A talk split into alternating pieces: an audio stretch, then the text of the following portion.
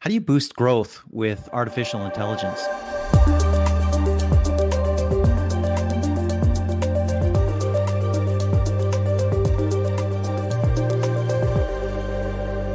Welcome to Growth Masterminds with John Koetsier. This is the podcast where smart mobile marketers get even smarter. Our guest today is the author of the O'Reilly Media book, Lean AI, which just launched this month. He's the VP of Growth for IMVU. He's led performance and digital marketing for Roku. He's also led customer acquisition at Texture, which Apple acquired and turned into Apple News Plus. Lomit Patel, please say hello. Hey, hello everyone. I'm so excited to be here.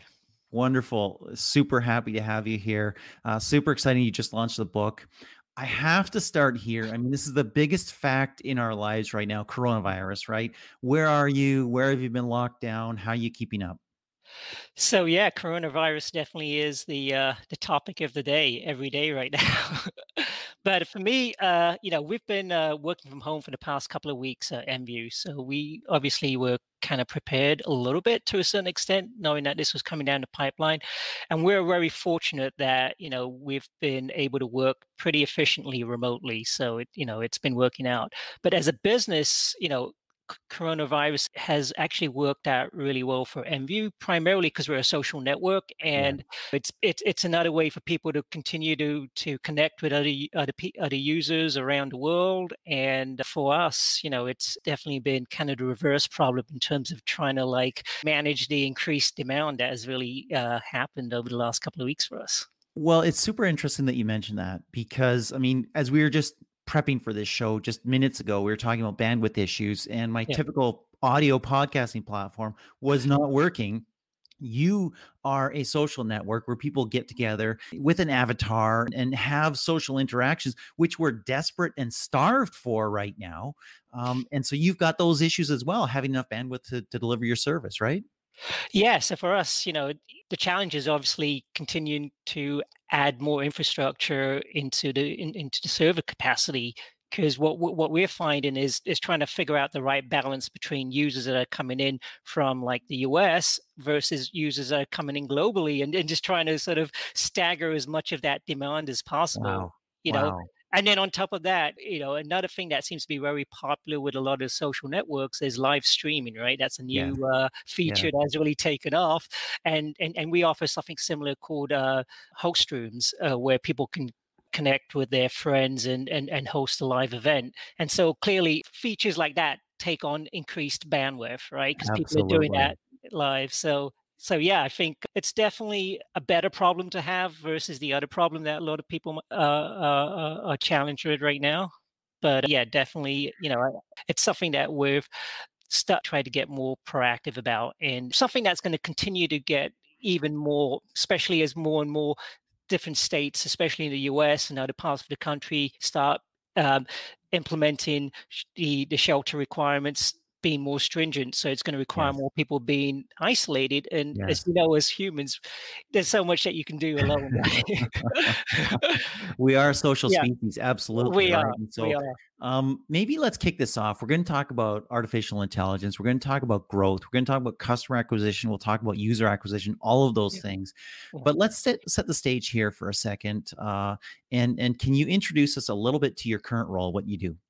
Sure. So my name is Lomit Patel, and I, as you'd mentioned, uh, I'm the vice president of growth. So primarily, my responsibility is is managing all of our growth efforts uh, at IMVU. That encompasses everything related from acquisition, retention, and monetization across the entire user life cycle of of pretty much the easiest way to think about is how do we bring users in how do we continue to keep them around and then how do we figure out how to make some money out of them to pay the bills it's super interesting that you're the VP of growth. We released some research recently uh, about CGOs, chief growth officers. And that, that's exactly the role that you have, which is this broad role across a lot of what used to be fairly separate, right? You know, somebody brought the customers in, somebody actually built the product, delivered the product that made them hopefully happy, and somebody else worried about how to keep them.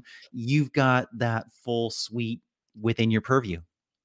Yeah, I feel part of the challenge is when you have different groups sort of focusing on different parts of the the user journey. What happens is you kind of just run into issues around execution in terms of like who's responsible for which piece of the puzzle and and one of the benefits of any company that has a, a, head of growth is that your responsibility is to sort of overlook the entire preview of really becoming the biggest advocate for the customer and helping to evangelize that across internally across the whole company to make sure everybody is supporting that function because it really is a cross-functional function. It's not like we have all the resources dedicated to us, so we have to work across all the different groups. But it's about ensuring that we've always got our eye on the ball, which is about focusing on what are the key projects that are continuing to help move the needle to help the company grow. Mm-hmm, mm-hmm, mm-hmm. That makes a ton of sense. So, in all of that, with all the busyness of your job mm. and other things that go along with being a human being, you found time to write a book. Uh, and you wrote a book about AI. Talk to me a little bit about why did you write the book? What did you need to get out there? What did you need to tell people? Sure. So, one of the things that I've found, so you know, we've been practicing a lot around AI and automation for the last couple of years at IMVU. It, it, it primarily came out of the fact that you know I really saw this as sort of being a, a big part of the trend in terms of where growth teams are going to be moving to. Especially now we have so much velocity of data coming in at us, and it's really hard to really be able to decipher all of that data as quickly as possible to extract insights that you can take actions on to really be able to differentiate uh, us from our competitors. And so, you know, what I started, what inspired me to write the book was primarily because I've seen it have a profound change uh, on our business at IMVU, but also I've been speaking about this topic at different conferences. And what I found was that there's not a lot of companies that have really embraced this to the extent that, that we've been doing. I would say it's probably a small percentage of the companies, uh, less than 5% are really doing this right now and so i felt like you know there's definitely a good opportunity to really be able to inspire other people in the growth industry to really you know be able to leverage ai and automation. Because ultimately you know one thing i like about the mobile growth industry is that we're so open about sharing and and growing together. And so i feel like this is something that could really help us together continue to evangelize and move forward as an industry very, very cool. Now, one of the things you talk about is you talk about customer acquisition 1.0, you talk about customer acquisition 2.0, and now customer acquisition 3.0. Can you go through the point O's for us? Sure. So, uh, and it, and it really sort of goes back to exactly the journey that I had when I started at IMVU. So I started at IMVU over about three and a half years ago, and coming in, one of the biggest challenges we had was that we have a lot of user data but the problem was it was it was living in silos. So we had user data because we're a cross platform business. So we had user data from our from our web business that lived in different servers from the mobile business that we were trying to get into at the time that lived in a different place. And and ultimately you know it's really hard to make good decisions when your data lives in silos. So, yes, so, so, so, customer acquisition 1.0 is really trying to integrate all, all your data sources because unless you integrate the data sources, you don't really have a good preview or a singular view into really understanding your entire customer journey. And, and once you have that, the, the good news is that customer acquisition 2.0 is to really take advantage of a lot of the AI capabilities that already exist with a lot of different partners that most people spend their user acquisition budget with. For example, Google and Facebook, as well as a whole slew of other partners, have continued to make some some really good strides and investments into how to leverage um, AI to enable advertisers like IMVU to to get more efficient about helping us to hit our goals. But in order to really activate that, you need to provide them really good, clean data signals. And so customer acquisition 2.0 is once you have all your data integrated, then you can start providing them the right data to enable them to leverage their AI capabilities to kind of help you um, hit your goals. And customer acquisition 3.0 is primarily the Eh, you know the biggest challenge that i saw to to us as a business and any other advertiser out there is that how dependent you end up be- becoming on your partners to tell you how to spend your budget. And you know I, have been in user acquisition for over 20 years and i've never ever had a partner ever say to me that we should be spending less. But but on top of that you know the, the challenge is that ultimately i started thinking about is there a better way?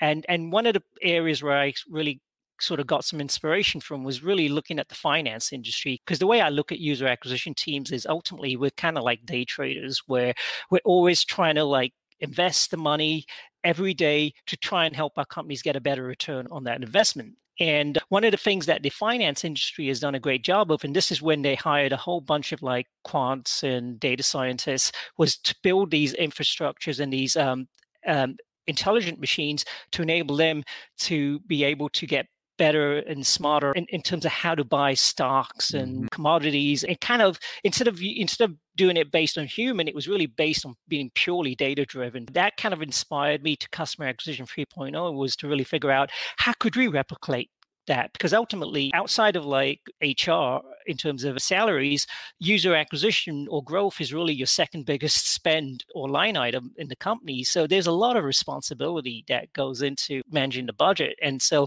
anything you can do to get better faster and smarter around doing that is something that you definitely want to focus on and so customer acquisition 3.0 was where you know i we're taking that same inspiration from the finance industry was to really identify now that we have all our data in one place. The biggest advantage that we have over all of these other individual partners that we um, give our data to is having that singular view on how the business is doing.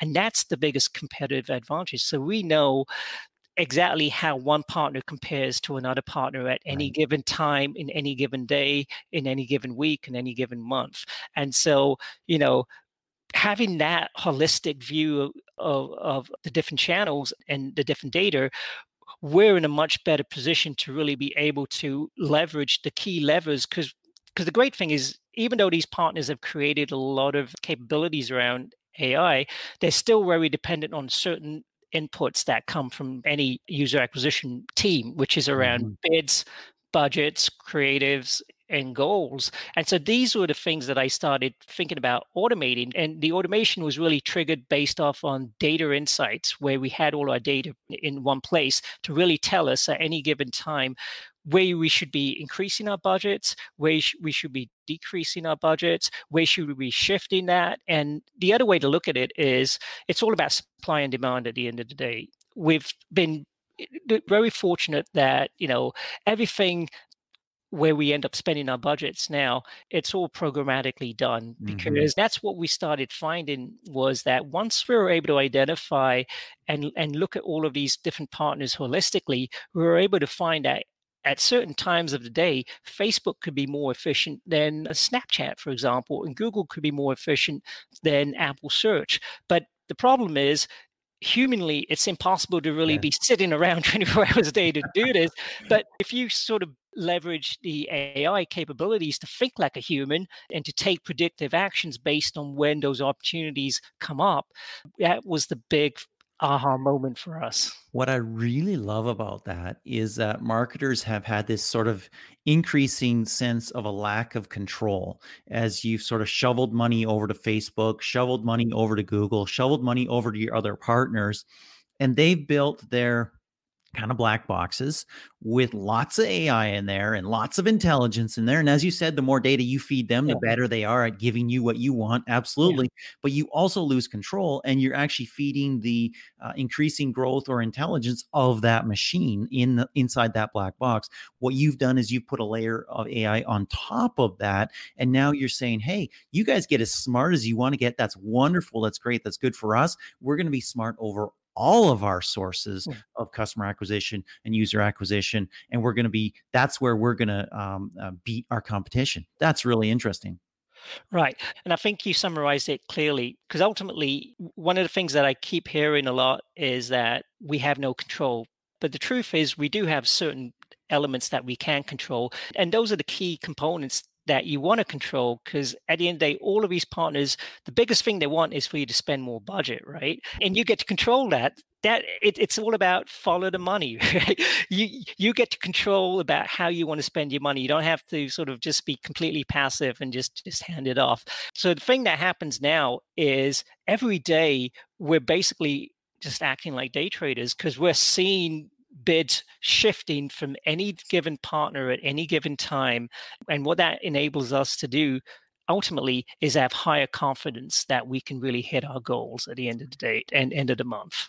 So I have to ask this question. We've seen some catastrophes with uh, turning everything over to the machines in the stock markets. Uh, hopefully that's behind us, but we've seen some scenarios where somebody bought some systems just crashed because everything was going down. So they sold, sold, sold, sold, and now they put in artificial brakes to that. And there's other scenarios we've heard of where you know the machine just made a mistake and and yeah. billions of dollars evaporated.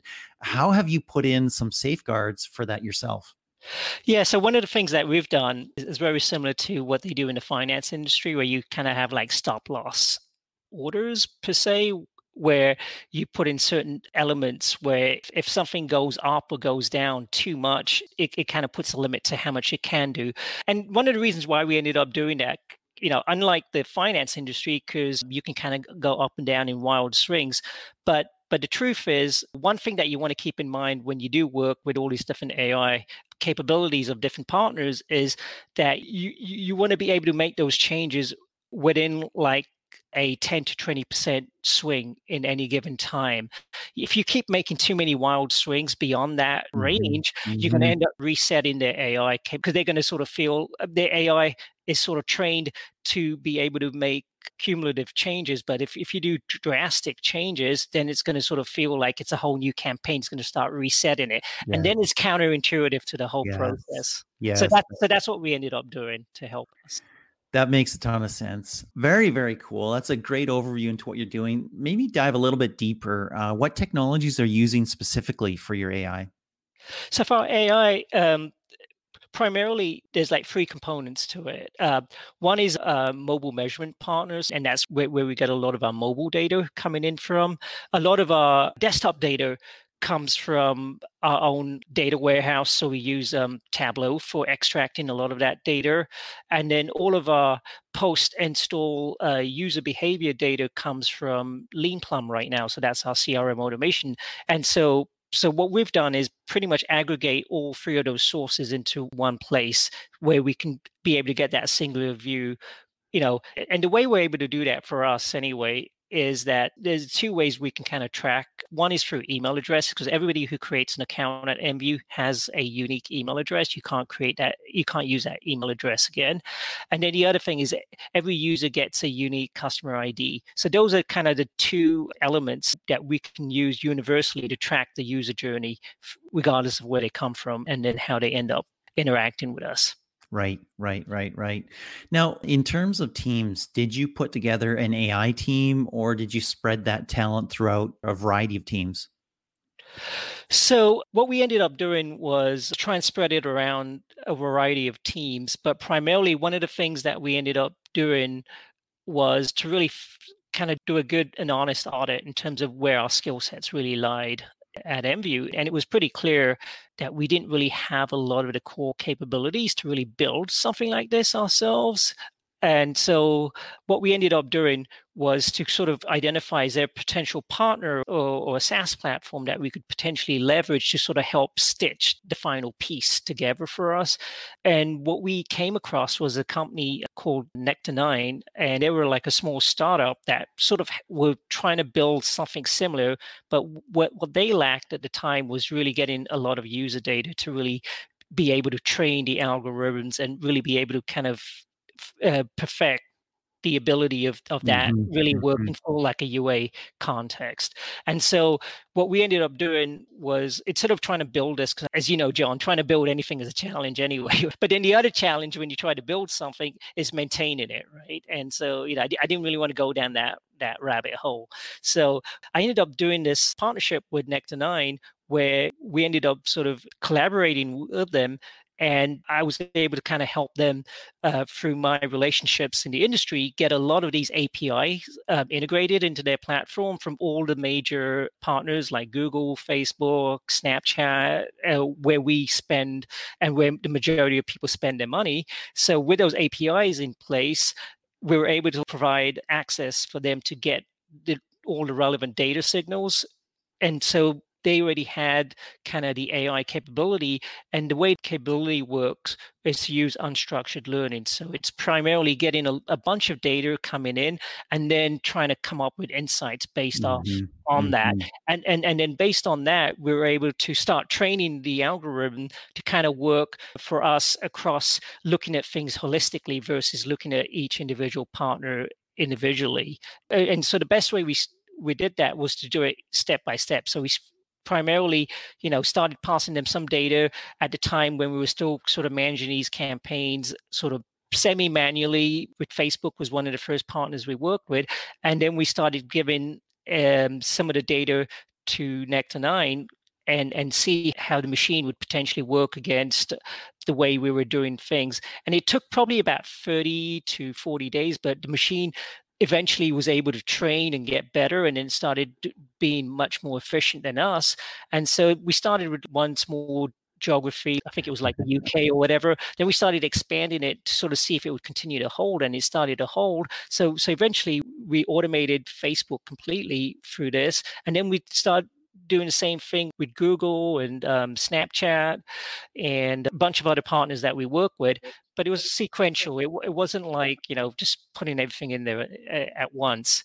And in terms of the in-house resources, primarily with my team, I kind of changed skill set because one of the things that I found being a big challenge was really retaining people when it comes to campaign management because a lot of yeah. users kind of get burnt out doing that work anyway sure and and there's always somebody who can offer you ten to twenty thousand dollars uh, thousand dollars more to kind of move to another company for that role, and, and, and, and, so you know. The part of my challenge and frustration was continuing to sort of train a couple of new people, keep coming on. And so what I found was doing it through the machine and doing it once and then you know i never had to kind of go through that whole process of sort of building that skill set in, in the team. And so what I did is I pivoted the skill set that we'd had in the team to really focus on how are we going to support this machine? You know, how are we going to feed the machine, so to speak? And so primarily one area where we've really made a big stride on in, in investing in houses all around creative development. And so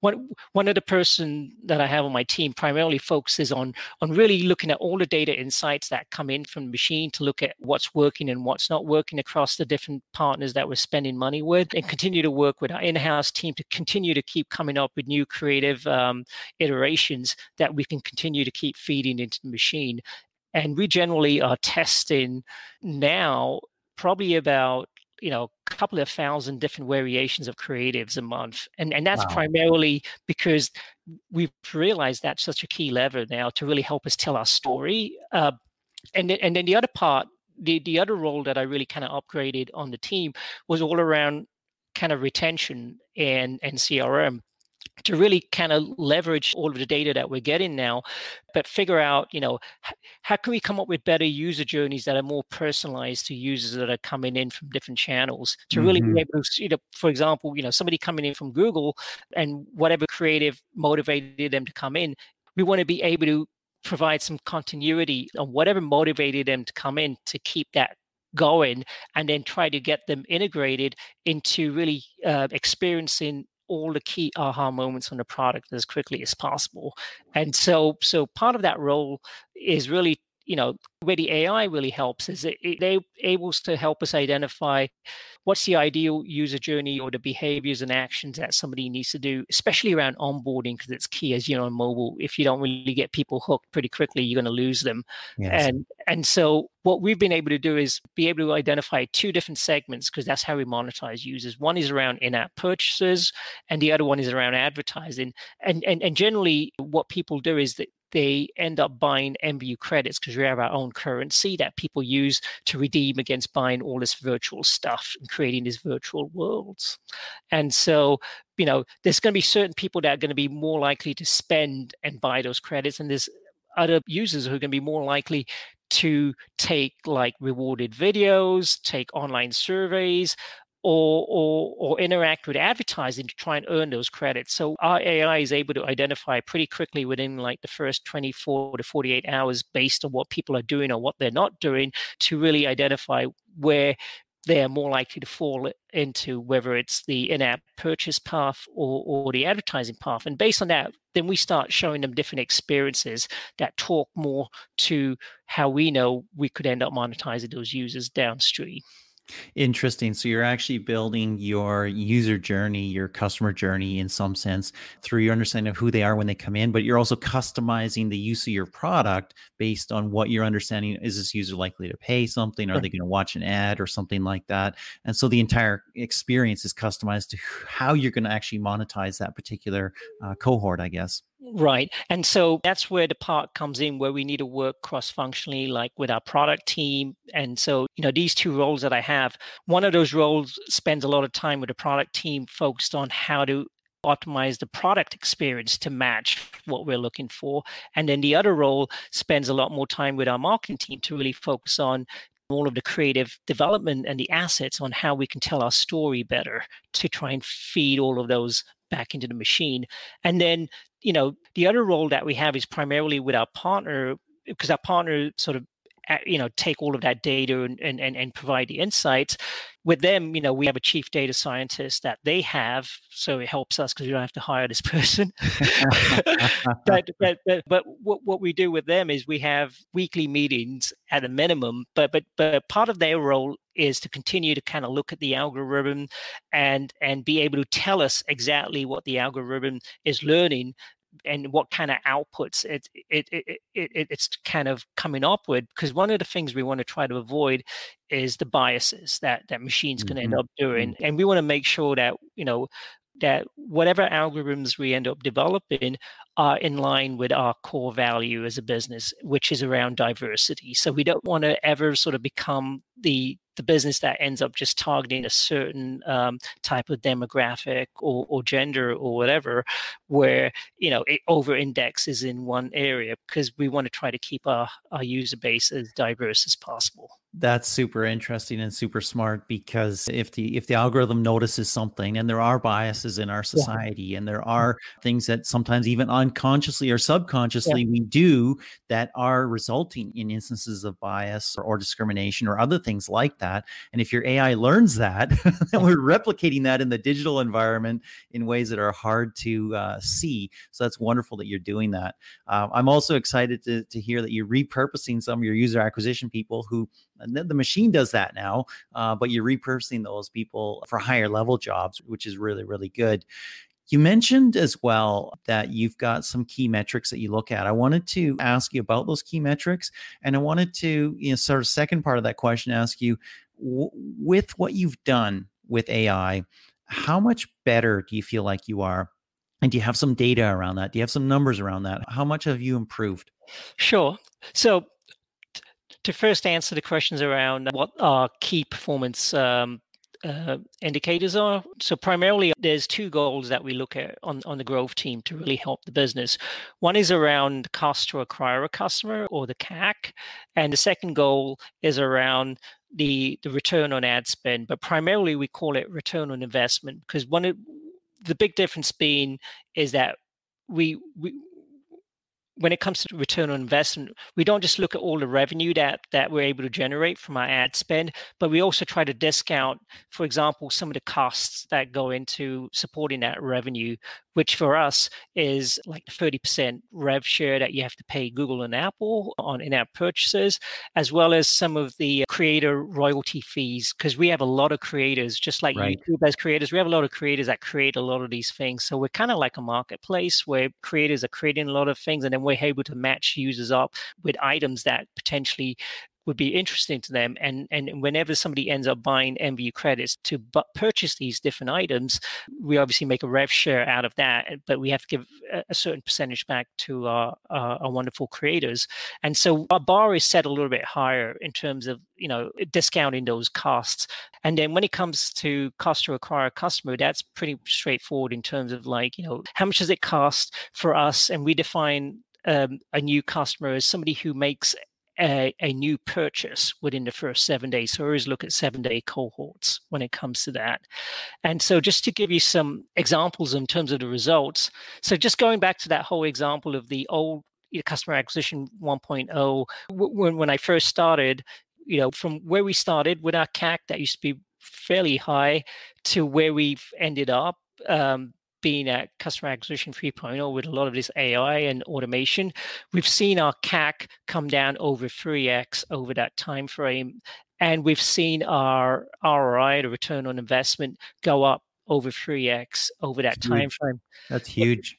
But the best part about it is ultimately, you know, when you talk to a lot of mobile advertisers, one of the other things that people look at is what's the payback period, right, on your ad spend. Yeah. And so, and so when I started, it used to be close to like uh, five to six months, but now we kind of get the majority of our recoup most of our ad spend within like 30 to 35 days that must have a huge impact on your ability to grow fast Exactly. And so that's has really helped us because primarily it helps to minimize the burn rate because because whatever we're spending, we're able to recoup that money back pretty quickly so that you know it ends up becoming like a self virtuous cycle where where we're basically recycling money back and putting it back into in, into growth that's wow. really helping us yeah wow wow very, very cool. Those are great numbers. I mean, those are amazing numbers. If, if you look at the customer acquisition costs that a lot of uh, startups have, a lot of tech companies have, they're absolutely massive, including just mobile only companies. They're absolutely massive, spending hundreds of thousands of dollars a day on new user acquisition. And if you can take that down by a factor of three, wow. Um, and then, uh, wow, that's that's impressive stuff.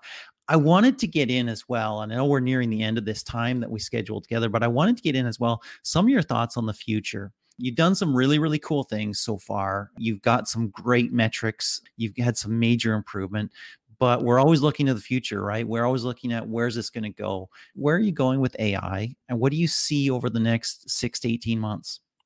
Yes. Yeah, so for, so for me, I feel the future is really going to be about more and more growth teams or user acquisition teams really pivoting more towards leveraging or building an AI intelligent machine that's ultimately going to be, you know, um, something that's going to sit between them and all of these different channels where they end up spending money, whether it's around um, acquisition or retention, to really enable them to get better, faster, and smarter about using their data because ultimately it's all about you know everybody has data but, but the data is of, of no value unless you can really extract value out of it quickly.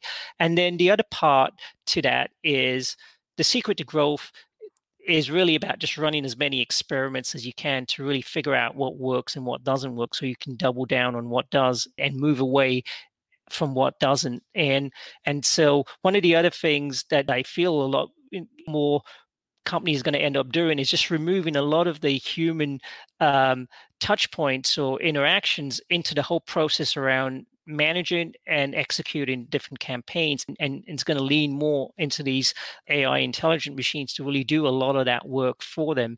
And i feel like companies for example Singular and other MMPs out there they're basically becoming these warehouses of all this great data for clients and you know ultimately i feel that they're probably going to have some kind of integration put in where there could be these intelligent machines that maybe integrate into these platforms so that you know it really becomes a seamless experience to really be able to, to do it in one place versus yeah. what we had to do because we never really had a choice when we started doing this, which was to try and piece all these different pieces together. Because the problem with trying to put a lot of different pieces together is that there's there's always the risk of something breaking in the process. Yeah. and so the more you can have it in one place, as they say, singular source of data, the easier it is, right? Exactly, exactly. Well, thank you for that. And thank you for this time. I, I want to also ask you briefly if somebody picks up your book uh, first of all where can they get it i assume it's everywhere but where can they get it and and what is a, a marketer or a customer acquisition specialist or any executive going to learn from your book Sure. So, so the book is available at all the major bookstores right now. So, you know, from Amazon, Barnes and Noble, Target, Walmart, and a whole slew of other places. You can primarily get it on all of those websites. And my goal for writing a book, and it's kind of written to speak to a couple of different audiences. Uh, primarily, the whole idea is around you know, it speaks to executives, whether you're a founder or a CMO or a head of growth, to really help empower you to become a champion for AI in your business and and and how to do that. And and then it speaks to people that are more kind of at, at, at the director level or, or, or, the manager level when it comes to growth and AI in terms of what are the skill sets that you need to learn to really get better at, at, at doing this and and provides a a pragmatic roadmap ultimately for any business which I know especially right now with everything going on with with coronavirus one you know a, a lot of companies one of the big questions that they're going to start asking themselves is how do we get more how do we get better at operations? How can we get more done with less? That's always yeah. been a question but it's going to be an even bigger question now. And so you know in this book it really provides you a roadmap on how to do that especially when it comes to one of the biggest spends where companies look to grow, which is around user acquisition. And you know, my heart kind of goes out to a lot of companies right now that are kind of going through a lot of challenges for, with with the current coronavirus crisis. But I feel that one of the upsides of, of any crisis is it, forces companies to think differently about any problems that they're facing. And so, coming back to my story at IMVU, I joined IMVU at a time when growth was really going in the wrong direction, and the company really wanted to try something different. And that kind of helped me to really become the champion for bringing this in. And I feel other people that are, you know, in a similar role right now could actually use this as an opportunity because it will it would enable more people to really be open to the idea on how do you leverage AI and automation because ultimately no business is ever going to end up getting through this crisis just by cutting costs because cutting mm. costs isn't isn't a strategy for growth. You have to figure out how you, how you can get better faster and smarter around using your data to really propel you to start driving and acquiring customers. And so you know i feel the book definitely speaks to that. And you know this time is as good as any to really to be able to start having those conversations well, Lomit, that's great. That's great advice. I recommend it. I recommend that book. And I want to thank you for spending this time with us. I really do appreciate it. Thank you for spending this hour or almost an hour with us on Growth Masterminds. Thank you, John. I've been a big fan of yours. I love reading your stuff and uh, listening to your podcast. So it's an honor to be here. Thank you so much. Thank you.